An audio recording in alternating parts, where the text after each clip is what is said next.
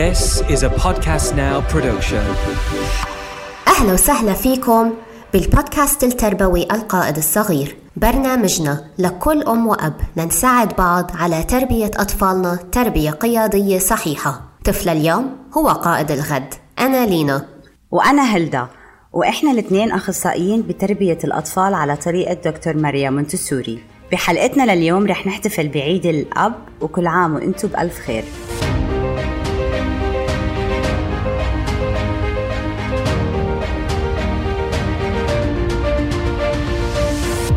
القيادة مشاركة ما بين الأم والأب، وبالحلقة هاي عم نحتفل بعيد الأب اللي هو واحد وعشرين ستة.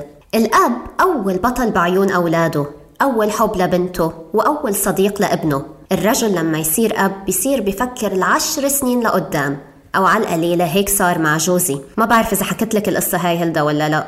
لا، لما حكيت له أني أنا كنت حامل طبعا ببنتي الأولى، كنا كنا قاعدين بمطعم وهيك، وانا محضره له اياها مفاجاه. ولما حكيت له بالخبر سرح سرح سرح سرح ونط عشر سنين لقدام. الجامعه، المدرسه، انا شو بدي اعمل، شو حنسوي. تخيلي راح فكره للجامعه. واو. ففعلا الابهات بيفكروا بعشر سنين لقدام، وهذا كتير بيقولك على شخصيتهم. يعني شخصيتهم مفكره، بتحب هيك تخطط، مش بس على المدى القصير بس على المدى الطويل كمان.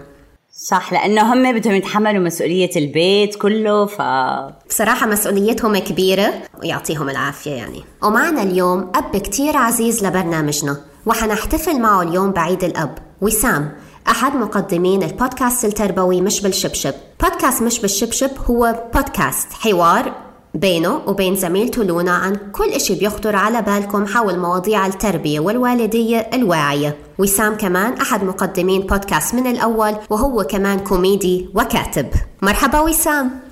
أهلا وسهلا لينا، شكرا لاستضافتي. أنا إجمالا لما أعرف عن حالي أول شيء بقوله إنه أنا قبل أربع أولاد، يعني حتى لدرجة واحد إيه هيك ببلش، وبعدين بقول الباقي. يعني حتى لدرجة إنه مثلا حتى واحد بيقول لي شو بتشتغل، بقول له أنا قبل أربع أولاد. يعني هذا أول شيء، باقي كل شيء بعمله على جنب on the side يعني. والكل بيقعد بسمع لك زي الشاطر عن خبراتك وكيف عايش وشو شو شعورك يعني، شو مش لهالدرجة يعني. وسام، تذكرنا أنت قبل أربع أولاد، بنات صبيان أو بنات وصبيان؟ بنت ولد بنت ولد اثناشر تسعة ستة ثلاثة. وأنا عشان هيك شوي قلقان هلأ، لأنه هن بيجوا ثلاث سنين ورا بعضهم، والصغير عمره ثلاث سنين، فشوي خايف. آه خايف على التوقيت. إيه مش يعني ملبك شوي.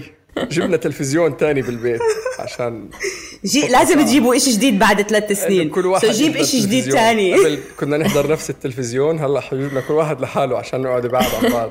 على فكرة وسام، لما أنا وهلدا سألنا الأبهات الحوالينا شو معنات القيادة لإلهم وكيف بي... بيزرعوها بأولادهم، إجت لنا ردود مختلفة. حنقرأ هلا شوي منهم مع المستمعين.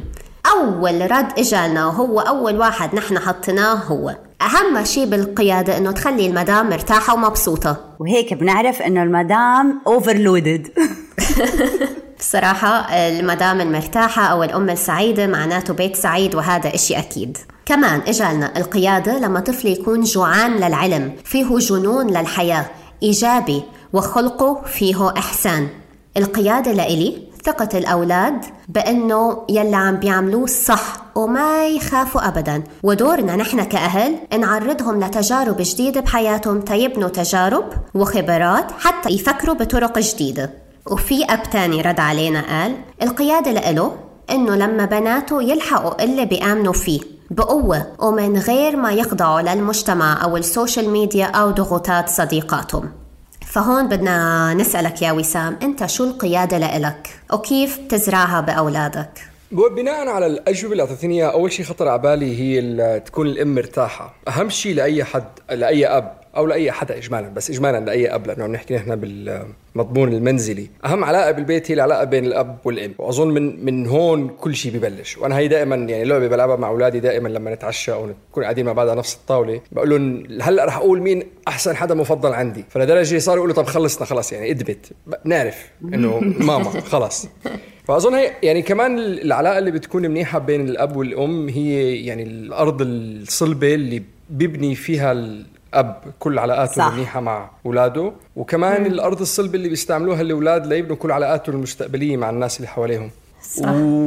يعني أحد الأكثر شغلات أظن أنتم عم تحكوا كمان عن الريادة وعن القيادة، أهم شيء من صفات القائد الصغير والكبير هو أنه يكون عنده الإمكانية بأنه يستثمر العلاقات اللي حواليه بالشغلات اللي بتكون مفيدة لإله ومفيدة لمجتمعه كمان. فأظن هي أول يعني أول شيء بلش بلش بالأول أنه تكون العلاقة بينك وبين زوجتك أو الشخص الشريك اللي بالبيت، لأنه في بيوت ممكن مرات ما بيكون في تجانس أو ما شابه، بس أنه الشخص اللي عم بيساعدك بالتربية تكون العلاقة اللي بينك وبينه صلبة ومتينة. هي أول شيء، ومثل ما بيقولوا بالإنجليزي، أنتوا قلتوا لي ما أقول بالإنجليزي فرح أقولها قولي off the cuff يعني قبل ما نبلش أي شيء.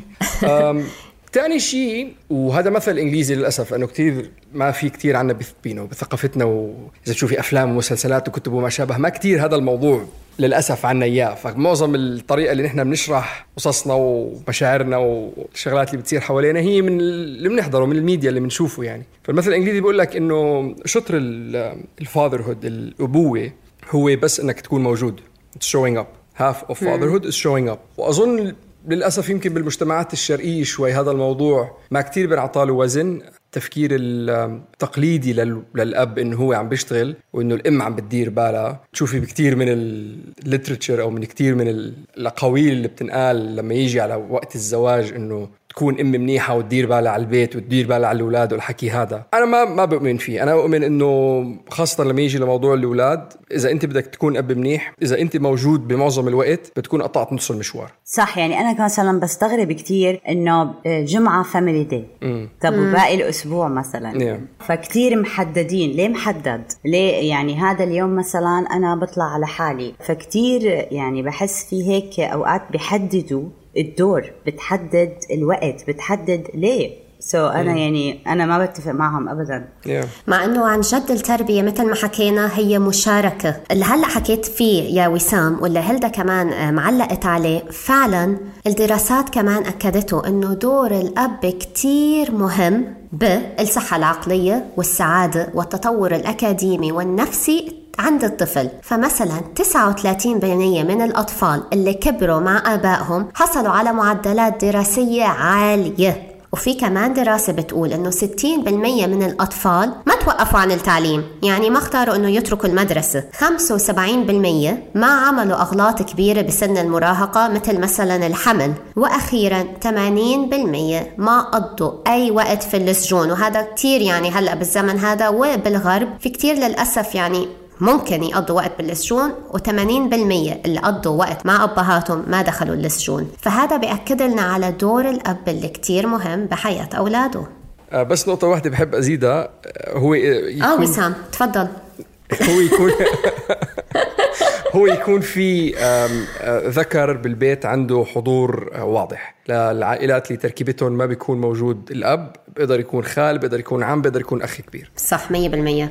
ولهيك كمان كتير علماء نفس أدركوا منهم كمان منتسوري أهمية أول سنين من عمر الطفل في امتصاص السلوكيات وبناء مفاهيم اجتماعية كتيرة بتساعده بموضوع القيادة، بتساعده بموضوع بموضوعات كتير عم ببنيها. هون بتيجي أهمية الاتزان. فمثلا كتير ناس بيفرطوا في الحساسية بالتعامل مع الناس، فأكيد الأولاد رح يتشربوا هذا السلوك. مثلا شوفوا الناس، مثلا أنا صاحبتي كتير بتحب سوري سوري سوري سوري وقفي تعتذري انه هيك. فاكيد هذا هاي مثلا هاي الاساليب بياخدوها الاهالي الاطفال سوري او عم بيعلموا الاولاد انه يعتمدوا كتير كمان عليهم. انه الاهل بيكونوا هم ماخدين كل شيء، انه انا بلبسك، انا بساعدك، انا بحط لك الووتر بوتل، انا بجهز لك الشنطه، انا بحط لك اللانش بوكس وبجهز لك اياه. فهاي كمان كتير اوقات بتخلي الطفل انه يضل دائما معتمد على حدا بحياته، ما يكون هو اخذ القياده لنفسه. فهذا بيأثر على مهارات الطفل واللي بتعكس على سلوكه وصورته لذاته. لهيك منتسوري كتير ركز على الاعتناء بالنفس والبيئة. ونقطة كتير كمان مهمة بالنسبة لإلي هي الأخلاق. الأخلاق أوقات إحنا كتير بنجيب قصص كتير كتير كتير وبنحكي لأولادنا قصص كتير وقصص وقصص وقصص، بس بننسى إنه نورجيهم كيف إحنا بنستعمل الأخلاق بالبيئة تاعتنا مع أصحابنا مع أصحابهم. فيعني بحس إنه الأخلاق هي تجارب وفعل تعلق براس الطفل أكتر من إنه نضلنا نقول له عن قصص وعن اسماء الأخلاق يعني. صح، الفعل مش الحكي. أنا بحب أستعمل كلمة قيم أكثر من أخلاق. القيم القيم فيك تيجي تحطها بقلب إطار معين، إنه نحن ما بنقول حكي مؤذي، أو نحن ما بنجرح الناس اللي حوالينا، أو نحن ما بنكذب أو ما شابه. فدائما أسهل إنك تعطيها عنوان. بس الأخلاق كلمة منيحة كمان. شكرا شكرا. الأخلاق، القيم، كله داخل نطاق السلوكيات. صحيح. عن جد أبلة أربعة، عن جد تعبان على حالك. طب هلأ نرجع لموضوع القائد وصفات القائد الفعال. صفات القائد كتيرة، اليوم بدنا نعدد شوي منهم، أكيد مش كلهم. فمن أول صفات القائد هي الرؤية، إنه يكون عنده رؤية. هلأ ما بدنا نتوقع من طفل يكون عنده رؤية، لأنه الرؤية هي بتيجي مع العمل، ساعات العمل والسنين والتركيز بمجال معين. وقتها بصير هو كتير أحسن أو متطور بهذا المجال أكتر من الناس العاديين مثلا. فهون بصير عنده هو رؤية أو مستقبل لهذا المجال. يعني الرؤية تجارب وخبرات بالحياة كمان. أكيد صح. النقطة الثانية، الصفة الثانية، الشجاعة. والشجاعة مش معناته أنه الواحد ما يكون خايف، بالعكس الشجاعة والخوف اتزان.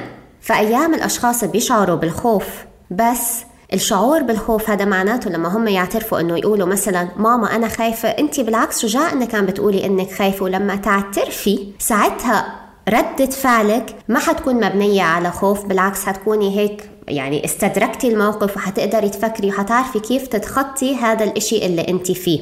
ففي قصة كتير هيك مفضلة عندي أنا وبنتي جنين، دايما بنقرأها مع بعض، وآخر جملة بالقصة هاي بتقول إنه نحن كلنا، وأنا عم بترجم، نحن كلنا في جواتنا قلب الفارة وقلب الأسد. فبنتي مثلا لما تتعرض لأي موقف بتقولي أنا هلأ قلبي قلب الفارة، إني أنا خايفة، أو أنا هلأ قلبي قلب الأسد. وسام مثلا شو تعليقك على موضوع الشجاعة، وكيف أنت بتنمي إحساس الشجاعة بأولادك؟ ولما أكون رايق، لما ما أكون رايق آه شد حالك حاجة. بس لما أكون رايق بكتير من الأوقات دائما بخليهم يعتمدوا على مواقف هني نتخطوها، وفي منهم كتير سهلين. مثلا أركب على البسكليت، كلياتنا بالأول لما إجوا وقعوا مرة ومرتين وعصبوا وزعلوا وكبوا الشغلات وما بدونوا، خايفين يوقعوا ما شابه، وبعدين بالآخر بنجح وبركب على البسكليت. هي يعني هي أحد الشغلات اللي كتير بستعملها. بعدين اكتشفت بمرحلة من المراحل إنه خلاص عتقت، يعني خلصنا، بدك تعطينا غيره، يعني مش معقول إنه الشيء الوحيد اللي عملناه بحياتنا ركبنا بسكليت يعني.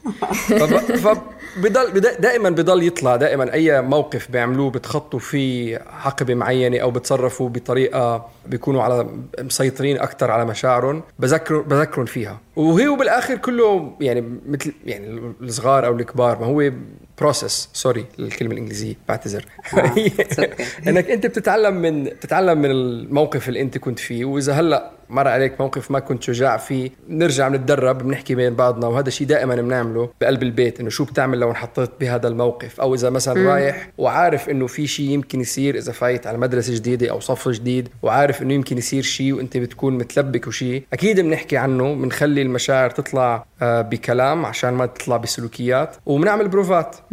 أميزنج. بدي أسألك سؤال وسام، صراحة هلأ خطر على بالي وبرا السكريبت. هلأ كتير أنا وجوزي مثلا بنناقش هذا الموضوع، إنه هو بده يدافع عن حاله. فأنا بعلم أولادي مثلا يثبتوا اللي قدامهم، ويقول له لما يثبته يقول له مثلا أنا بقدر أضربك بس هذا مو حل، ممكن تهدى عشان نحكي. فبحس الرجال بالنسبة لهم هذا موقف ضعيف. هل هو بالنسبة إلك ضعيف؟ يعني ممكن تسمح لابنك يضرب حدا حتى إنه مثلا إنه هو أذاه، فإنه هداك أخذ حقه، let's say إنه إنه هو أخذ حقه. هو لا، مش موقف الضعيف. إذا بدك تفكري فيها هي الطريقة الناجبة إنك تتعامل مع الموضوع، لأنه بفترة من الفترات ببطل الضرب حل، بيصير كتير كتير كتير نادر. يعني ما أظن أنا بآخر عشر سنين من حياتي تواجهت بأي موقف اضطريت أنه يكون في ضرب يكون في حل. بس واقع الأطفال اليوم بكتير محلات بالمدارس وما شابه للأسف، يعني هو واقع أنه الضرب هو, هو أسلوب لأنك تعزز من موقفك أو تثبت شخصيتك أو ما شابه. فيعني أحد الشغلات اللي أنا بحكيها مع أولادي أنه أوكي أنت بعمرك وبسنك هلأ الضرب أو الأذى أو التنمر أو ما شابه هو طريقة فرض شخصية. فأنت فيك عندك حل من تنتين، يا تتعلم كيف تتعامل مع هذا الشيء بأنك ترد عليه، أو فيك تتحاول تتعامل معه بأنك تحاول تتواصل معه، تحكي معه، تتفاهم معه. المؤسف للموضوع أنه يمكن حاليا تفشل كتير، لأنه ما أظن أنت عندك إنه المفردات الصحيحة وطريقة الحكي الصحيحة بأنك تفرض حالك بالشكل الصحيح. بس على اللي أنت عم تتدرب أسرع وأقوى من اللي حواليك. فبفترة من الفترات لما تصير عمرك إنه أربعتاشر خمستاشر ستاشر بلش تقل قصص الضرب وتزيد مشكله انه قصص الحكي، بتكون اوريدي انت متدرب من مكان عمرك ثمان سنين فايت بالقصه وفهمانها، فاوريدي عندك مم. يعني مثل ما بيقولوا يعني العتبه الاعلى. بس مم. لهذا الموضوع بالذات انا اولادي انا انا يعني كثير بحكي، وكثير من الحلقات وكثير من يعني المحتوى اللي بعمله تربوي او اذا يعني حكي مع اصدقاء، من كثير مشجعين انه الاولاد يكونوا مسجلين بفنون قتاليه. والسبب لهذا الشيء انه هي بتعطي ثقه بالجسد، بتنحط بمواقف بقلب التمارين انك انت عم يعني عم تنضرب او عم تضرب او ما شابه، ومش بالضروره هذا يستخدم بقلب انك بالملعب انك تضرب حدا، لانه هي حتى من ضمن التعليم الفنون القتاليه بيقولوا لهم انه هذا دفاع عن النفس، بس الفكره انك انت بقلب راسك مركز انه انا بقدر اعملها بجسمي، انه بقدر ادافع عن حالي بجسمي او ارد اذى بجسمي، بيعمل شيء بثقه النفس الذهنيه انك تكون شوي امكن باستخدام كلمات او توقف بارضك او تدافع عن نفسك. مية بالمية. يعني أنا من الناس اللي كنت ألعب فنون قتالية بأيام الطفولة، ودخلوني كاراتيه وبعدين كونفو كذا إشي، فعلا بيعطي ثقة بالنفس. يعني ما بعرف هيك بيعطيك قوة انه انا اكشلي بعرف ادافع عن حالي، اذا حدا عمل لي هيك انا ممكن اعمل هيك. يعني اه بيعطيك ثقه بالنفس مية بالمية. الكلام اللي عم بتقوله مزبوط، وهذا جاي من من تجربتي. هلا ما تحطيت بموقف اني اضطريت استخدمه، بس كان دائما عندي يقيني، وبالمواقف دائما القلب لازم يكون شجاع. تعرف يعني اذا قلبك مش شجاع وعندك عضلات والله ما حتعرف تعمل شيء، فكان دائما عندي يقين انه لا، لو تحطيت بموقف حعرف ادافع عن حالي، وهذا الاحساس هو اللي خلاني شجاعه. بدنا ناخذ كمان الموضوع سوري بس ناخذ الموضوع لخطوه لورا. هلا لا شك انه التنمر او الضرب او ما شابه اللي بيصير بقلب الملاعب او بالمدارس، منيح انه هلا اخر سنه الاولاد ما تعرضوا له تعرضوا له مشاكل كتير تانية اكبر، بس ما تعرضوا لهي المشكله. يعني واحده من الشغلات اللي دائما بقولها انه كتير مهم انه يكون ابنك على علاقه شفافه واضحه محبه حنونه متفهمه وفيها عطف، لأنه هذا اللي اللي بيحمي الطفل من أي أذى معنوي يمكن يصير للمدى اللي بعيد. أوه. ما رح يحميه بلحظتها لما ينضرب أو لما يتبهدل أو ما شابه اللي بيصير، بس الواقع الأمر إذا أنت عندك علاقة مع أهلك كتير يعني هن بيعززوا من ثقتك بنفسك، الأثار أو العوارض اللي بتيجي أثر التنمر على المدى اللي بعيد ما بتكون موجودة. أكتر شيء اليوم بيقدر يحمي الطفل عقليا عليه ذهنيا وعاطفيا هو العلاقة الطيبة اللي بيكونوا عندهم إياها مع أهلهم أو مع شخص واحد، إذا مش أهلهم الاثنين عليه شخص واحد. فهي بس خطوة لورا إنه أول شيء تكون أنت الأهل يكون عندهم هذا الشيء مع أولادهم، بيحميهم من أي أذى عاطفي أو ذهني. والنقطة الثانية هي اللي حكيتها قبل اللي فنون القتالية. هل ده أنت شاركتي؟ شاركت بشو؟ كان بدي أقول كأنه شاركتي وسام حلقة الارتباط العاطفي، لأنه exactly هذا اللي نحن سجلناه من صح. يومين العلاقة صح. الطيبة ما بين الطفل وارتباط العاطفي تبع الطفل مع أمه، هو اللي بيحميه من كتير. ما بدي أضرب عليكم اسمه تمسك مبنية على كتاب لجابور متي ونيوفيلد، نسيت شو اسمه الأولاني، اسمه الكتاب Hang on to your kids. آه آه بعرف الكتاب. ما بدي أضرب عليكم، حلقتكم أحلى أكيد. ما تسمعوها حلقة رقم لا قول قول عشان إحنا عشان عن جد نسمعها إحنا كمان. الحلقة واحد وستين على مش بالشبشب شبشب شبشب واحد وستين نعمل بروموشن. أوكي هلأ الشجاعة كمان يعني بحس بالنسبة لإلي إنك تتأثر ويكون عندك مشاعر للي حواليك كمان، يعني تتوقف مع أصحابك، توقف تقول لا. مثلا الفيديوهات اللي بيشاركوهم عن التين ايجرز اللي بتخانقوا وما حدا ما كله بيصور بتحس العلاقة الإنسان مع الموبايل، العلاقة مع اللايكس والنمبرز، بطل في مشاعر إنك أنت تحس هذا ظلم وأنا لازم أتدخل ولازم أبعدهم عن بعض أو هذا غير مقبول. فبحس إنه فعليا المشاعر هي كمان تيجي باك للارتباط العاطفي اللي بيكون الطفل مع الوالده، واللي هي بتساعده يطور شعور الإيمان بالقدرات الخارقة للطبيعة، والإيمان إنه الله رح يساعدني لأني أنا على حق. فإنه بحس هذا كتير بيعطي بيس قوي للطفل إنه يروح يقدم يكون جريء، لأنه دايما في حدا بظهره، لأنه زي ما قلت دايما في حدا to support him. صفة تانية من صفات القائد هي التواضع، وبكفي نعرف هذا المثل يلي كتبه الكاتب الإنجليزي، التواضع مش إنك تفكر القليل عن نفسك، يعني قصدي إنه تستصغر حالك، التواضع تفكر أقل بحالك وأكتر بالعالم. ما في قائد مشغول بالتفكير بنفسه طول الوقت، فكره كله رايح للعالم، لمجتمعه، لبيئته، وكيف يكون جزء فعال منه. صفة تاني حنحكي فيها كمان هي المصداقية. التواضع. اه قول إذا you wanna comment please feel free to jump in. إيه الموضوع التواضع، إنه إحنا كتير بمجتمعاتنا ثقافة الاستهلاك. أظن هذا أحد الشغلات اللي هو بيجي بيضارب لفكرة التواضع. نحن أنا ببيتنا كتير يقظين على شو الشغلات اللي بنشتريها وليه بنشتريها ومن وين عم نشتريها. هي أظن أحد الأهم شغلات من وين عم نشتريها، خاصة يعني بالظروف الراهنة، بس موضوع كتير مهم. وبحس إنه التواضع مثل ما أنت قلتي له الحس الفكري اللي أنت ذكرتيه، بس ما فيك كمان تجرده من الحس المادي. ما فيك تكون شخص كتير مهتم بشو الشغلات اللي عندك إياها وشو الشغلات اللي بتلبسها وشو الشغلات اللي بتشتريها، ويكون بنفس الوقت إنه عندك التواضع، لأنه يعني بآخر نهار هذول كلياتهم أنت عم بتجيبهم ليعززوا شغلات معينة ممكن تكون إيه ناقصك. أنا دائما بقول لأولادي إنه الموضوع مش شو عليكم أو شو حواليكم، الموضوع شو جواتكم. وأظن هذا أكبر أثر الواحد بتركه لأولاده، مش الشغلات المادية. يا فبيقولوا مثلا إنه اللي عليه أغلى منه.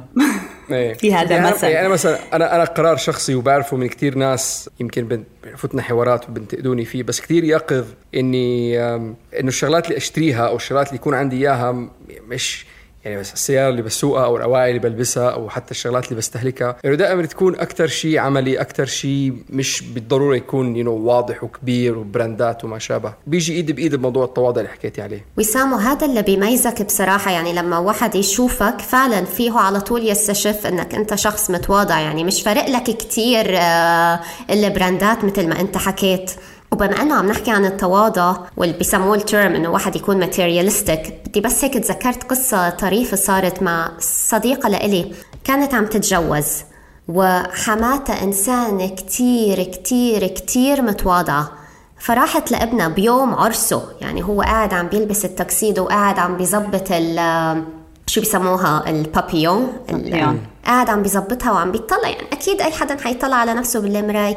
راحت لعنده وقالت له صح إنه الليلة ليلتك، بس ما تنسى التواضع، ما تنسى إنك تكون متواضع حتى بليلتك. فيعني أنا لما قالت لي صاحبتي جملة هاي بصراحة عن جد اتصدمت، إنه خلص مرئيها خليه يعني إنه بس هاي الليلة بس، لا فعلا إنه حتى بأكتر ليلة مهمة لإلك. وهون بيجي اختبار الإنسان، ما تنسى تواضعك. فهذا درس أنا شخصياً تعلمته من هاي الإنسانة. كمان هو مربوط كتير بشو فكر الشخص عن ذاته، وهي يعني كل النقاط اللي انت عم تحكيها لحد ما مربوطين ببعضهم. بس اذا انت علاقتك مع اهلك منيحه وهن معززين فيك الحس المحبه اللي هي من غير شروط، كل الشغلات العاديه اللي بتكون موجوده لما انت تكون شخص بتحبه، مش عشان علاماته او منظره او تصرفاته او ما شابه، ببطل واحد يحس انه هو بده يزيد من قيمته او يزيد من فكره الذاتي باساليب خارجيه. يا وكمان نقطه كتير مهمه، لما احنا نخلي الطفل يعني ما نستعمل معه أصلاً هاي اللغة، ما أحلى بلوستك، واو شو هاد، ما أحلى هالشوز، يعني إن بنخل... بنصير نخليه لاحظ كمان هاي الشغلات، وإنه هو يصير فخور بشو لابس.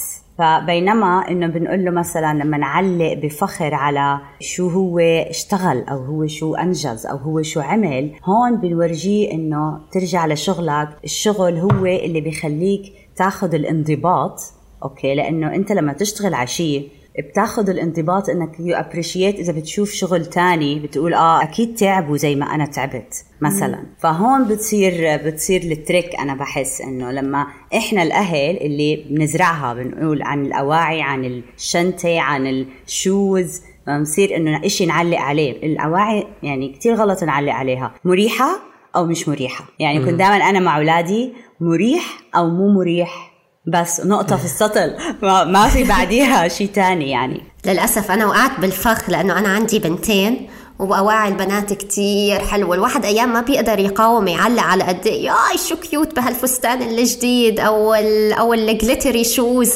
بس فعلا اللي أنتي قلتيه معك حق فيه، ولازم أنا كمان أستدرك نفسي أكتر، إنه عن جد الواحد ما يعلق على الثياب قد ما يعلق على الداخل يعني. بس بعالم البنات أيام صعب بيكون الموضوع، فبده مجهود. يعني بلو. أنا لإلي أنا بده مجهود كبير يعني. توازن آه. كمان، لأنه إذا ما أظن في أي تعليق بيجي على مظهر أو على الأواعي أو ما شابه. يمكن كمان مم. يعني مرة ثانية اتزان. ايه ايه بالضبط. المصداقية هاي كمان صفة كتير مهمة للقائد. المصداقية بحس إنه كتير إحنا في أهالي بوقعوا فيها من غير ما نحس. مثلا بيجي الولد وين حطيته أغراضي، أخذها العصفور وطار، وين أسناني الفيري اللي جنية الأسنان أخذتها. فقصص الخيال اللي كتير وبعديها بيكبروا بيكتشفوا إنه كله هذا حكي فاضي كان. فالأهل بيخسروا مصداقيتهم قدام الطفل، والطفل بيكتسب هاي الصفة. صح. وعلى فكرة كتير الم... هذه النقطة اللي انت حكيتي فيها يعني اشي متوارث كمان، وكمان هذا مجهود الواحد لازم يحطه و... ويدير باله على شو بيحكي. يعني كل اشي بده مجهود، لأنه هذا الاشي نحن تورثناه. مثلا صفة تانية وهي صفة كتير شاطرين الأبهات فيها، التخطيط الاستراتيجي. كيف نعلم أولادنا بكل إشي بيعملوا يخططوا ويكون لهم نظرة باللي عم بيعملوا، مش هيك عم نعمله هباء. يعني يس أنت تستعمل في عندك تخطيط. مثلا لما يعملوا مثلا يجوا يقولوا لك وسام إنه بدنا نخطط لرحلة، بتخليهم إنه مثلا يشتغلوا فيها. هلا أنا يعني لما لما نسافر هذه الشغلات اللي بعملها بكتب. هلا أنا بكتب لائحة الشغلات اللي لازم أعملها، التودو ليست يعني. ما بدي أقول كلمة بالإنجليزي. سو بس أنا بكتبها على لوح، وبكتبها بكتبها بكتبها على الشباك بوايت بورد ماركر اللي موجودة. فدائما بيشوفوا بوضوح إنه لا، في مخطط، في مخطط يومي. وحتى كمان بقلب اللائحة اللي بكتب عليها الشغلات اللي لازم أعملها، بكتب الشغلات اللي لازم أعملها اليوم، الشغلات اللي لازم أعملها بآخر الأسبوع، الشغلات اللي لازم أعملها بآخر الشهر. فهذا الشيء بيكتسبوه مرة تانية، بيشوفوا أنت شو بتعمل بيعملوا مثلك. وانتبهت إنه أولادي صاروا يعملوا هذا الشيء. يعني أنا بنتي صارت تعمل نفس الشيء، تيجي تكتب لائحات عن الشغلات اللي لازم تعمل تو دو ليست. فالنقطة الثانية وبنعملها دائما، بنعملها كتير، وحتى لدرجة إنه هلا صار دائما أي ش... أي شيء يصير بالبيت دائما بيجي بقول أوكي شو رح يصير هلا. احد الاكثر المواقف اللي بيكون فعال فيها هي وقت السفر، لانه بيكون في عندك ليست طويله، وفعلا بيجوا بتحمسوا وكلياتهم بيكتبوا نفس الشيء، بيمسكوا الليست وماشيين كلياتهم وحاطينهم بجيبتهم، وكل ما نوقف على محل بيطلعوا القلم وبيشطبوا عليها، اللي هي بنروح بنحط الشناتي، بناخذ البوردينج باس، بنختم الجواز، بنمر سكيورتي تشيك، بنعمل بوردينج، انجوي ذا فلايت، بننزل تحت، اتسترا اتسترا الى اخره الى اخره. فهدول الشغلات يعني بيكتسبوها منا نحن كاهل. بس مره ثانيه دائما بحب اقول انه خلينا ناخذ خطوه لورا. اذا اليوم الولد أو البنت، طفل أو الطفلة، عندهم الأساس الحالي مرتاح، بيقدر الواحد يصير يفكر بشو اللي بده يجي بعدين. فإذا إذا عاطفياً وذهنياً ما في، لأنه نكون واقعيين، في كتير أجواء بمجتمعاتنا للأسف، وهذا الشيء بعرفه من كتير تواصل بيصير معي مش بالشبشب، في توتر عالي بالبيت، في صوت عالي، في صراخ، في بهدلة، في لوم، كل واحد بيشغله باللي حواليه. وللأسف الأطفال هن بياخدوا أكبر نصيب من هذا الشيء. فصعب كتير إنك تكون شخص عم بيخطط للمستقبل إذا الواقع تبعك، سوري لاستخدام المصطلح، بس معبى بالحيط. يعني مش عارف شو اللي رح يصير هلا، مش عارف امتى رح يفوروا عليك، مش عارف امتى رح تاكلها بهدله، كل شيء بتعمل مين هذا حطه، مين هذا قامه، مين هذا حط هون، عرفتي. ف فصعب انك تيجي تيجي تقول انه انا بدي ابني يكون مخطط، او بدي ابني يكون عنده نظره مستقبليه استراتيجيه او ما شابه، والحاضر تبعه مش الكركب. مستقر. صح. عشان بالزبط. هيك احنا دائما بنقول انه الروتين كتير كتير كتير مهم من هم وصغار، من الولادة يكون عنده روتين. اي ثينك بنقدر نبلش يعني يعني نلتزم فيه كتير من ثلاثة شهور. اوكي لما خلص الولد تحسي ستيبل، آه مستقر وضعه، فوقتها بنبلش انه نلتزم بالروتين وما نغيره. فانا عندي قصة، مرة اجا ابني بركض بقول لي ماما العصفور طاير وضايع، بقول له اه جملة مفيدة، شو ماله العصفور؟ فالعصفور، فدايما عم بيشوف بلاحظ انه في عصفور هون عنا بالبيت، فهو بده يبني له بيت عشان ما يضله ضايع بين الشجرات وما عم برتاح وهيك. سو so قلت له اوكي انا كنت مشغولة طبعا. فدايما يعني ما تفكروا انه يعني كل حدا بيقدر يوقف كل نهاره عشان يعمل مشروع لابنه. فقلت له اوكي انت احنا امتى وقت الشغل تاعنا؟ مثلا من الاربعة للستة. اوكي وقت الشغل، اوكي بتجهز لي لستة الاشياء اللي بدك اياها عشان تبني هذا البيت. فبيحط الليستة، بعد يتخيل، ممكن يرسم البيت كمان. وقتيها أنا بقول آه أوكي أنت جاهز، بروح بجيب له الأغراض، بعطيه الأغراض وبكون مثلا بساعد بأكم من شغله وبعديها بتركه. خلال هدول الساعتين العمل إذا ما خلصت ضروري تروح تكمل روتينك، بكرة بنفس ساعات العمل هاي بترجع بتشتغل على البيت علشان تجهزه للعصفور. So I think هذا ال ال المثال بيخليكي انت تكوني مرتاحة، تقولي سوري أنا هلأ مشغولة، بنشتغل بوقت الشغل اللي إحنا حاطينه، مثلا خلينا نقول أربعة للخمسة، فيكم تعملوها ساعة، فيكم تعملوها ساعتين، وبعديها بنوقف هذا الشغل علشان نكمل الروتين اليومي اللي هو شاور، دينر، حمام، عشاء، بعدين بنروح على التخت. so I think هذا كتير بيساعد الأطفال ليفكروا لقدام، وإنه يفهموا concept إنه أنا مش دايما رح تعمل الشي وقت ما بدك، دايما لازم تجهز ودايما لازم تفكر لقدام شوي، يعني مش كل شي رح يصير صح. هلأ هلأ على فكرة ما أظن بعد الحلقة هاي أنا حرجع موضوع البوستت نوتس ببيتي، لأنه جوزي كتير بيحب البوستت نوتس وبيلزقهم يمين وشمال على الحيطة وبيكتب الأفكار عليها، وأنا بالنسبة لي أنه شو هاي الكركبة، خلص شيلهم من الحيط. بس بعد ما ناقشنا التخطيط الاستراتيجي I think هرجعهم عشان كمان بناتي يشوفوا أنه لا والله البوستت نوتس هدول مش كركبة، الرجال قاعد عم بيخطط، فخليه يخطط يعني لمستقبل العائلة. فيس أو هرجعهم. شو كمان عنا؟ عنا النقطة الثانية لصفات القائد، نقطتين أنا وهلدا كتير حكينا فيهم، التركيز والتعاون. سو so, التركيز منتسوري environment وبتقدروا تعملوها بالبيت، ما تقولي مستحيل وما تقولوا صعبة. التركيز هو إنك تلحقي طفلك، هو شو مهتم بشغلة بغرض يكتشفها، بتسميه، بتورجيه كيف يستعملها، وبيبلش علاقته مع هذا الغرض. هذا الغرض بصير بيكبر معه، ببني أفكار عنه، ببني خياله عليه، بتصير تكبر الأفكار وتكبر المهارات مع هذا الغرض، وهذا بيولد عنا التركيز. كتير أوقات أهالي بتفشوا أطفال ليعملوا activities أو نشاطات هم بدهم إياهم، مش الطفل مهتم فيهم. هاي النشاطات رح تخلي الطفل يحس زهقان بسرعة، فرح يخلصوا بسرعة وحينتقل للشيء اللي هو بده إياه، الشيء الثاني. التعاون تقدروا بالبيت دائما تقولوا مثلا الكبير بيساعد الصغير والصغير بيسمع كلام الكبير، اوكي هاي آه مثلا بنقول انه حدا كل حدا عنده شغله، انت عندك بدك تقيم اللوندري تاعك، بدك تهتم بحالك، بدك تشيل الزباله، فدائما في responsibilities يعني مسؤوليات لكل الأطفال طبعاً حسب العمر. وهذا بيجيبنا على نقطة المسؤولية، فالقائد صفة من صفاته تحمل المسؤولية، إذا هو ما تحمل المسؤولية ما فيه يقود التغيير اللي هو بيحلم فيه. فوسام أنت قبل أربع أولاد، كيف بتحمل كل واحد منهم مسؤولية؟ في حدا بكوي؟ بكوي اللي بده كوي هلا، بس نحن لا لا هيك واحد عنا أكيد نو نو في جبل في جبل غس في جبلين اللي هو جبل الوسخ والجبل هذول ما يخلصوا، بضلوا يعني كومي هون كومي وما بيخلصوا بحياتهم. ما يعني فتنا على الأوضة حسينا إنه إنه خلص مسيطر عليه.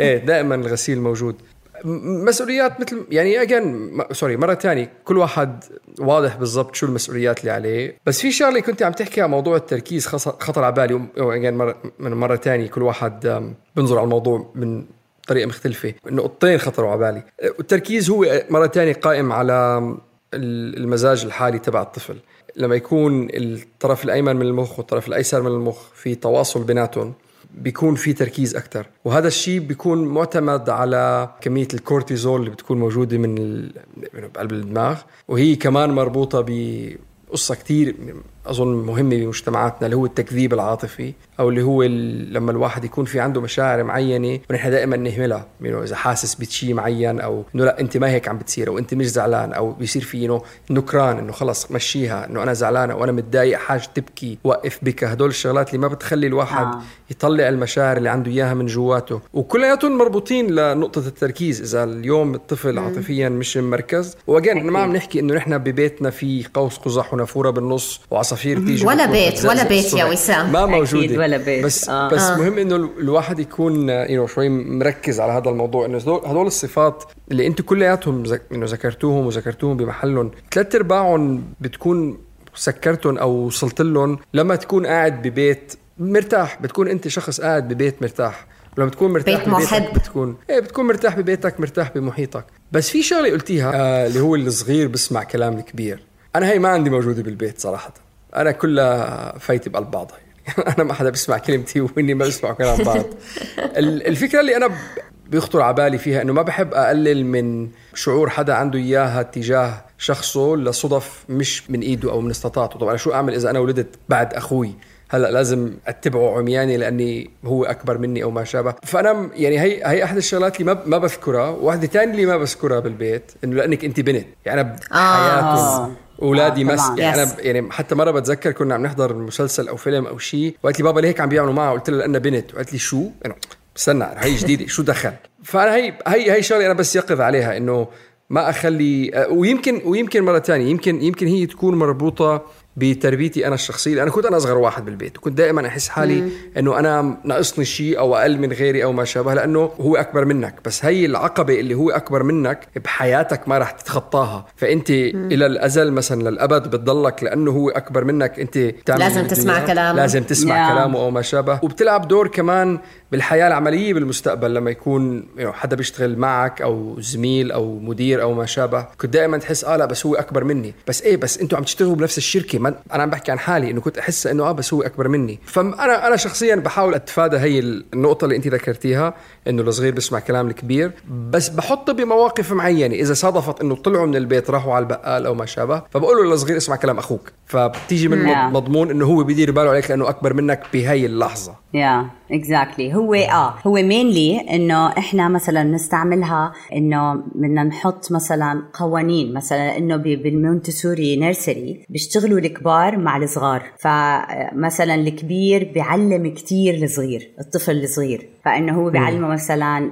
كيف يحمل الطاوله، كيف يحمل الكرسي، كيف يحمل الماتيريال بطريقه امنه. فبتحس يعني الكبار الاطفال الكبار بيكونوا لحالهم بنطوا دم لما يشوفوا إشي غلط بالبيئه تاعتهم، لانه كتير بحسوا يعني مسؤولين، فبروحوا وبيساعدوا. فهاي المقولة بتشجع الاثنين إنه يشتغلوا مع بعض. ونرجع لصفات قائدنا الإيجابية، إنسان ما يكون سلبي بتفكيره، ما يكون سلبي بنظرته للحياة، ما يكون بيطلع على الكوباية دايما نص فاضي مش نص مليان.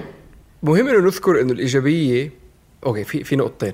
أول شيء الإيجابية م. معتمدة على بشكل مباشر بموضوع الامتنان.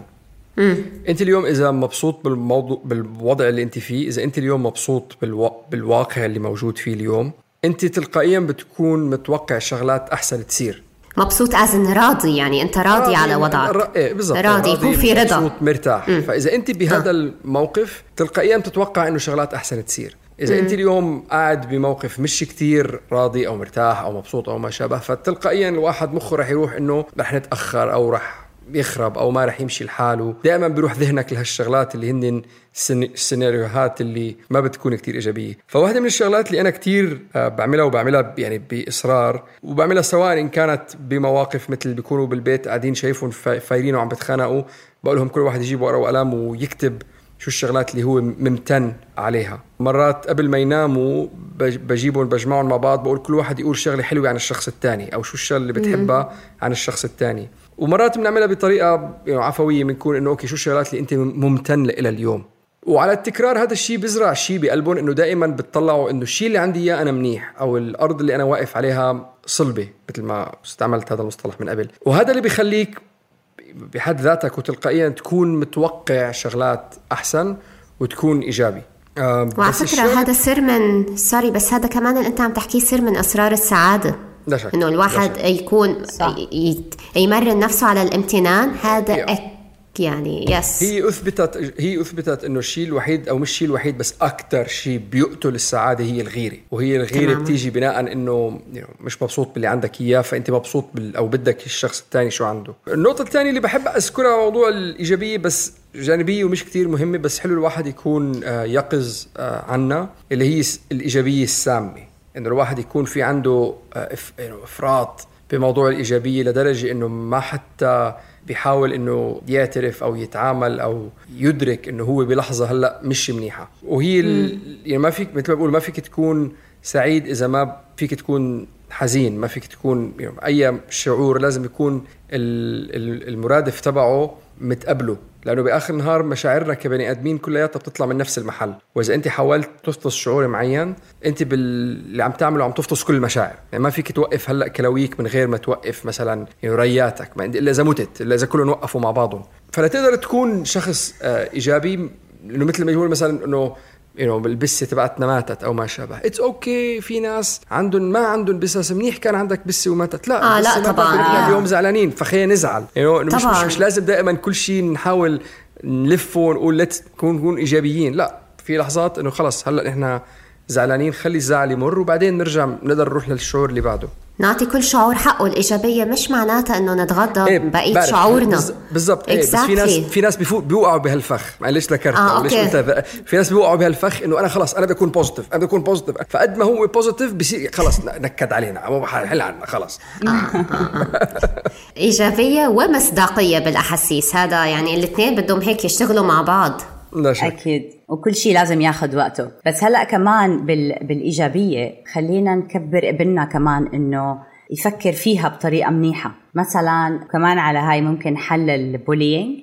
إذا إجا ابني إنه صاحبي قال لي أنا غبي، أنت غبي؟ بسأله مثلا أنت هل أنت غبي فعلا؟ بيحكي لي مثلا ممكن يقول آه ممكن يقول لأ، فبقول له أوكي إذا بدك رأيي أنا بشوفك مثلا إنه أنت بتشتغل لساعات طويلة، أنا بشوفك كتير مهتم بالعصافير ومهتم بالسبايدرز وعندك حب فضول لتقرأ ولتتعلم ولتبني استقلاليتك، أنت بتاع أنت بتدير بالك على غرفتك أنت. هيك بنورجي الطفل إنه بواقعه شغله وهو اللي يقرر لحاله، سو ما ياخد تعليقات من ناس وخليها تدخله، لا يقعد يفكر فيها أوكي هل هي هيك فعلا، فبنعلمه إنه هو اللي يقيس هاي المواضيع لحاله، ندعمه بالثقة بنفسه وندعمه بالتأكيد الإيجابي إنه آه يعني أنت تعرضت لهيك موقف، أنت أوزن الموقف، خليك واثق من حالك وأوزن الموقف. وبآخر النهار أظن إذا الولد اتعرض لهي الكلمة أو أي وصف بشكل متكرر بيلعب عليه دور أكبر من الطفل اللي بيسمعها مرة ومرقت. طبعاً وهذا الشيء أنا بتذكره عن حالي وعن طفولتي، لأنه كنت تسمع حكي معين بالبيت وتروح المدرسة تسمعه بالمدرسة، تقعد مع أصحاب تسمعه مع أصحابه وما شابه، فبيلعب دور أكبر عليك. فأظن يعني هاي النقطة كمان دائماً كل نقاطي إلى حد ما بيطلعوا نفس الشيء، يعني إذا أنت علاقتك محبة مع ابنك بالك طويل عليه، لأنه بآخر النهار الطريقة اللي بتحكي مع ابنك هي الطريقة اللي هو رح يحكي مع حاله بالمستقبل. ما وسام أنت دائما بترجع للنقطة هاي بسبب أهمية النقطة هاي م. يعني هذا أهم مش لأنه هيك عملوا ب... معي لما أنا كنت صغير آه هذا يعني جوهر الترباية، إنه الارتباط العاطفي مع الأم أو ومع الأب كمان، عشان الطفل يعرف إنه في ظهر يدعمه، إنه الماما دايما هون حتساعدني والبابا دايما كمان ظهري حيساعدني، فيقدر يطلع نفسه من المواقف ويعرف شو ما صار أنا في حدا بيآمن فيني، أنا في حدا ممكن يساعدني، مش هيك يعني حضيع بالحياة. هو أظن أهم شيء أهم شيء لأحد الأهم صفات ومش للقائد مم. لكل حدا بالحياة، وهذا الشيء يمكن مش كتير نحن واعيين عنه بالثقافة العربية اللي هي أو لنقول مش العربية سوري بس الشرقية، اللي هي المرونة. هلأ كتير منا إلى حد ما عنا حس المرونة العملية بظرف الأوضاع اللي عايشينها ببلادنا اللي الله يعينها كلها، إنك أنت بتدبر حالك شو ما بيصير بتدبر حالك مم. بس يمكن خاصة للناس اللي كانوا عايشين ببلاد فيها رفاهية عالية بتحس إنه حس المرونة ما عندهم إياه. أنا يعني حتى بحكي عن حالي أنا شخصياً، إنه كان دائماً لما تواجه أي صعاب أو أي شيء بحياتك بتحس حياتك تكركبت، هلأ شو بدك تعمل؟ وهي مربوطة كمان بالنقطة اللي أنتوا ذكرتوها بالأول، إنه دائماً الأهل بيديروا بالهم على الأولاد بشكل مفرط، مفرط. إنه الولد ما بيعرف يدبر حاله. صح. صح. فهدول فهدو كلياتهم حتى اللي أنت حكيت النقطة اللي أنا حكيتها اللي أنت علقتي عليها كلياتها بتصب بقلب هاي الصفة اللي هي كتير مهمة لشخص لما يكون بموقف قيادي، اللي هي المرونة، إنك أنت تقدر تتصرف بالموقف اللي صار من غير ما تحس إنه عالمك انهار، ومن غير ما تحسس الناس اللي عم يعني حواليك لأن أنت المفروض تكون قائدهم إنه آه لا أوكي إذا هو مش ماسك الموقف نحن شو بدنا نعمل هلأ. صح. والإفراط بالعناية بالطفل ضد تعليم المونتسوري، والمرونة من تعليم المونتسوري، لأنه أصلا كل مبدأها قائم على إنه الطفل يعتمد على نفسه، يشتغل بإيديه، تيتعلم الاستقلالية ويكون منضبط. الانضباط يجي من داخله، فهي يعني هي قمة المرونة، انه بدك تكون مرن، ما انت لازم تتعلم كيف تشتغل، الشغل هو اللي بيخلق المرونة. وماريا مونتسوري هي كمان اللي حكت، وهي ترجمة حرفية باللغة العربية، يعني الطفل هو الذي يصنع الرجل، ولا يوجد رجل لم يصنعه طفل. معناته انه اي رجال كان بيوم من الأيام طفل، فأنت رجال لأنك أنت كنت بيوم من الأيام طفل. بالضبط، فهي عم تحكي لنا أنه طفولة مرحلة جدا مهمة، مرحلة جدا أساسية اللي فيها تأسيس المفاهيم وتأسيس السلوكيات اللي بعدين رح تعكس لما يكبر هذا الرجل شو حيكون هو سلوكه وأسلوبه بالحياة. فعشان هيك عن جد ما نستصغر أطفالنا، ما نقول أنت شو فهمك أنت طفل، طفلك هذا هو قائد المستقبل، اللي أنا وهلدا دايما بنعيده، نحن كلنا بنفهم، نحن كلنا إلنا تجاربنا، حتى طفلك إله تجاربه وخبراته، أيام تجاربه وخبراته ممكن نتعلمك لإلك أنت، لأنه أنت بتكوني نسيتي أنك أنت أصلا مريتي بالتجربة هاي كطفلة يعني. فنكون متواضعين مع أطفالنا حتى نحن كمان نقدر نتعلم منهم، وهون كمان بتيجي صفة التواضع. وعلى هذا الأساس الحوار، الحوار مع أطفالك، الحوار يعني كتير مهم بالقيادة، وهي صفة من صفات القيادة. ما في قائد ما بيعرف يحكي، وما في قائد ما بيعرف ياخد ويعطي أو يكون هيك قوي بمفرداته. ف وسام، بما أنه أنت أكتر واحد فينا يعني عندك أولاد تتراوح أعمارهم، إمتى حسيت أنه أنت فعلا قادر تيك تعمل حوار مزبوط مع أولادك؟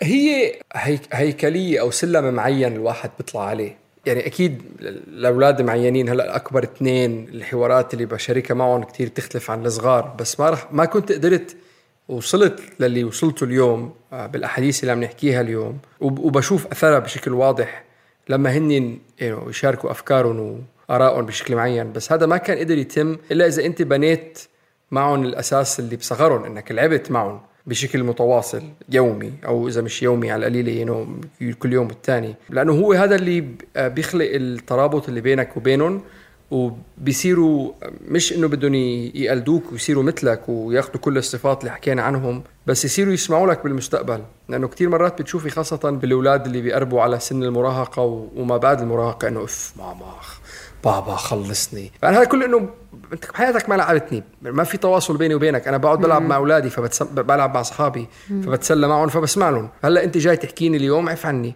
فإيه، فموضوع التواصل مربوط بموضوع اللعب، موضوع إنك أنت موجود حواليهم بشكل واضح وبشكل جسدي قريب، وكل الحواس تبع الطفل تدركك كوجود بقلب البيت، من من رؤية، من لمس، من شم، من إلى ما شابه الأخير. هي اللي بتوصلك لهش بهالنقطة. والمثير للاهتمام كمان إنه لما يمروا بفترة المراهقة ولما يبلشوا يهملوك، وهو طبيعي إنه توصل هاي المرحلة، نحن ما كتير نتأثر فيها ونحس إنه ما عم تسمع لي أو ما شابه، لأنه رح يرجعوا. مع كل المراهقين رح يمروا بهالفترة، رح يبعدوا عنك، وبعدين آه. بالمستقبل رح يرجع مثل ما صار معنا كلياتنا، وبعدين نرجع نقول تعرف شو، أهلنا كانوا صح، أهلهم كانوا معهم حق. فأحد الأمور المهمة كمان على موضوع الحوار إنه تترك لهم المجال إنه يتسمعوا بأوقات معينة. إذا هلأ بدك تحكي بموضوع بدك تبته هلأ، وشايف إنه ابنك مش عم بتواصل معك، ما تنهان وأنا كرامتي وأنا لما أحكي معك بدك ترد علي، لأنه هذا اللي رح يعمله رح يخلي المساحة أو الفترة بين yeah. اللي بده يتسمع عليها أبعد.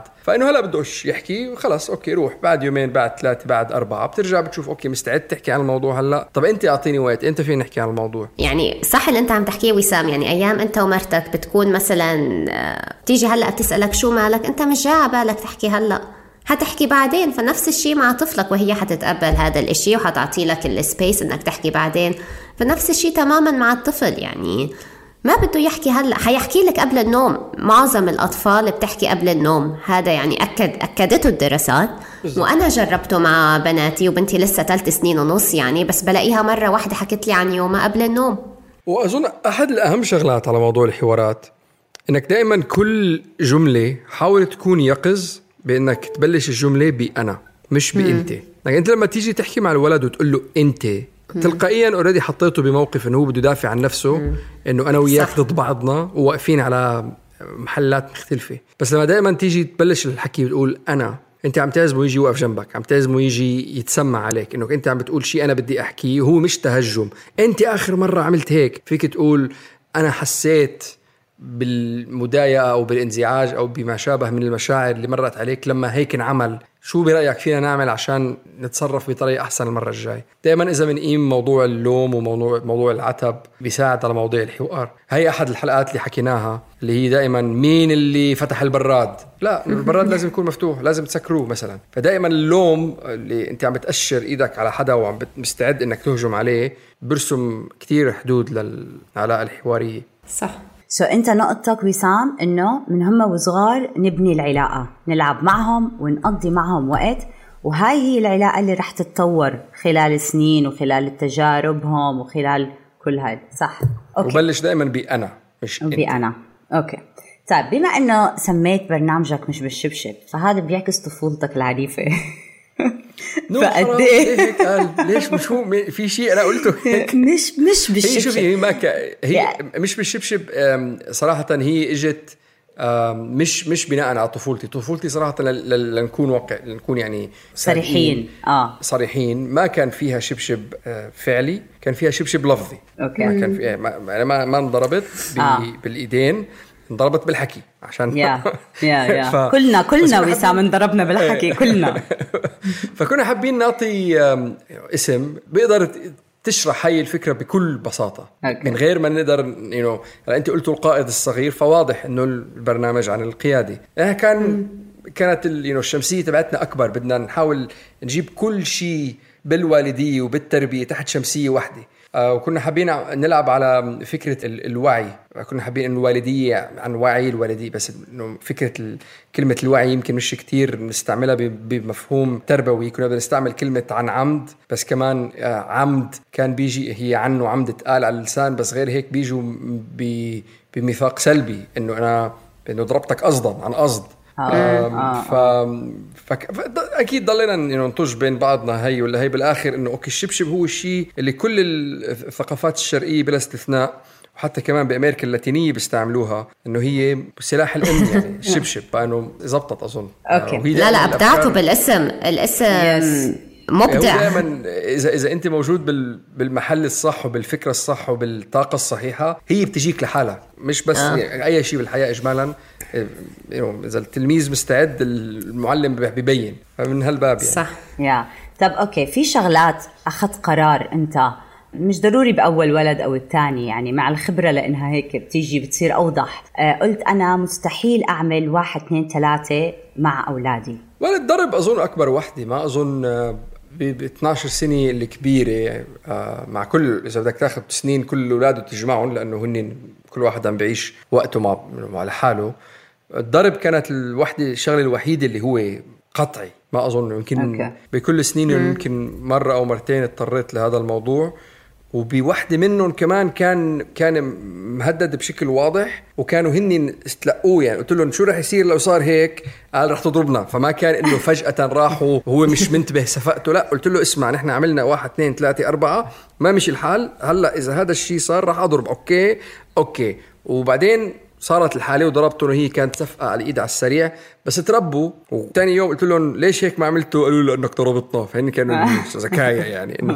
فأظن هي هي هي الشيء الوحيد اللي هو إنه أوكي هذا خط ما رح نقطعه. الوحدة الثانية اللي هي اللي ذكرتهم هي اللي مثلا أنا ما بالبيت ما بميز بين المرأة والرجل، البنت والولد البنت والولد بالنسبة إلي. وأظن هذا كمان يمكن تكون ردة فعل للثقافة الحالية اللي عنا إياها، اللي بيكون فيه اضطهاد وتنمر yes. وكل المشاعر اللي مش حلوة تجاه المرأة. وما ويمكن يمكن تأثر ل لمستوى معين بالمستقبل إنه بناتي ما يقدروا يتعاملوا بقلب مجتمع بنظر لهم نظرة غير متساوية. بس بفضل إنه هي تكون معركة أكتر من ما إنه هنين يروحوا already فايتين على القصة وشاعرين حالهم إنه أنا بنت أو أقل يعني yeah. وهذا الشيء كلياته مربوط بكتير شغلات تانية كمان من ناحية قدرات وإيمان بالذات وما شابه. وإذا ما لقت حدا يتجوزها وهي مبسوطة مع حالها أظن هذا نجاح أكتر من ما إنه تكون حاسة حالها أقل وتتجوز حدا يتنمر عليها يعني. طبعا اكيد صح.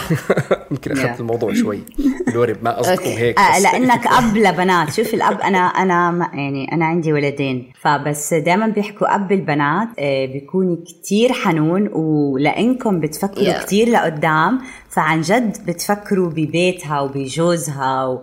يا لم وأظن نقطة تانية، وهي هي أحد الشغلات، لأنه بتيجي إيد بإيد بموضوع النقطة اللي حكيتها على البنات، إنه أنا كمان ما كنت بدي أولادي أبدا يوصلوا لمرحلة إنه هن يحسوا حالهم بدهم يعني اللي بيسموه الذكورة الذكورية السامة أو التوكسيك ماسكلينيتي، إنك تحس حالك أقوى أو أهم أو أذكى أو أشطر من البنت وما شابه. وهذا أحد الشغلات اللي فعلا قعدت أشوف، عملت قراءة وحتى عملنا حلقة عن هذا الموضوع اسم الحلقة ثم أبوك، وهي نزلناها قبل سنتين على فاذرز داي سوري على يوم الأب، اللي هي إنه ما بدي أحس أولادي إنه يكون عندهم هذا الشيء اللي عنا إياه بالمجتمعات الشرقية اللي بيسموه مجتمع ذكوري، عشان أنا ولد إيه عشان أنا ولد وأنا كلمتي اللي بتمشي، أو يحس الولد أو يحس شخص وكتير موجودة إنه هو مهدد، ذكوريته مهددة، ذكائه مهدد، يعني شخصيته وكرامتي وما شابه مهدد بوجود نساء حواليه وما شابه. فأحد الشغلات اللي كتير لفتت انتباهي وهي أساس الذكورية تيجي من من فكرة إنه كل شيء أنثوي بيهدد ذكورتك، وهذا بيجي من شعور ما عندك إيمان بذكوريتك الشخصية، فبالتالي أنت بتعزز هذا الشعور بقمع كل شيء نسائي حواليك، سواء كان سلوكيات أو مشاعر ذاتية موجودة أو من النسوان البنات اللي حواليك، إنك أنت تقمعهم وتضبهم وتلبسهم وما شابه. وطلعت بالآخر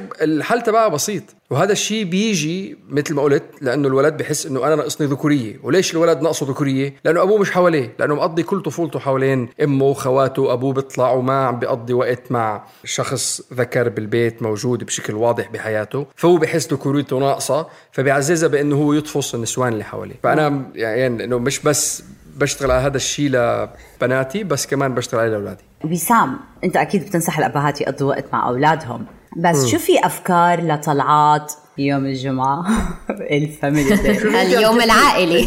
أنت عم تحكي شيء كتير عم تضربي على العصب الحساس، لأنه أنا أكتر شيء بكرهه بحياتي يوم الجمعة صراحة. ليه؟ أنا بحكي الهم يوم ليه؟ الجمعة ليه؟ من يوم السبت، لأني بتلبك بالأولاد مش عارف شو أعمل فيهم. هلأ للعائلات اللي بيكونوا موجودين وعندهم عيلة بيطلعوا يشوفوا أولاده خالاتهم أولاد عماتهم أولاد ما شابه، بس نحن يعني للأسف وضعنا الحالي ما عنا عيلة بالبلد ف وكتار هنين. والمشكلة إنه سهل إنه حدا ينكد وينكد على الكل، لما تطلع بألف سيارة ست أولاد قاعدين بين ثلاثة أشخاص بالسيارة واحد ينكد بس انتزع الجو كله. أنت عم تفوتيني الدومينو دومينو إفكت، بلشت أنا yeah. أتوتر. بس شوفي أسهل شيء أكيد البحر، البحر أو المسبح، هذا أسهل شيء، بيكونوا كلهم حواليك، مش لازم تعمل شيء غير تكون موجود معهم بالمي، بنط عليك واحد بنط عليك الثاني. حلو. أنا عندي بالبيت البسكليت موجود، كلياتنا عندنا بسكليتات، كل أولادي متعلمين عليه.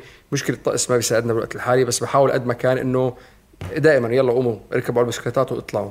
بس كمان خليني أدرك إنه هو الموضوع مربوط كتير بأنا حالتي النفسية، لأنه أنا بتوتر إنه أنا شو بدي أعمل مع الأولاد، فبالتالي لما أفوت بهذا الجو بوتر كل حدا حوالي. أظن هو كتير مهم إنك تكون يقظ على هذا الموضوع. إذا أنت حاسس إنك أنت عم بتفوت على موضوع الطلعات أو الفوتي أو أي شيء بأردي بإجر غلط، مثل ما بيقولوا بإجر الشمال، اللي هي يا الله شو بدي أعمل آه وين بدي أطلعهم وين بدي أفوتهم، أردي بلشت إنه وصفة للانهيار، يعني خلاص أنت اليوم اللي ما زبط. فممكن يكون شيء بسيط جدا إنه نطلع نحن يعني نعمل إنه كعكات الصينية بانكيكس عشان نحكي آه.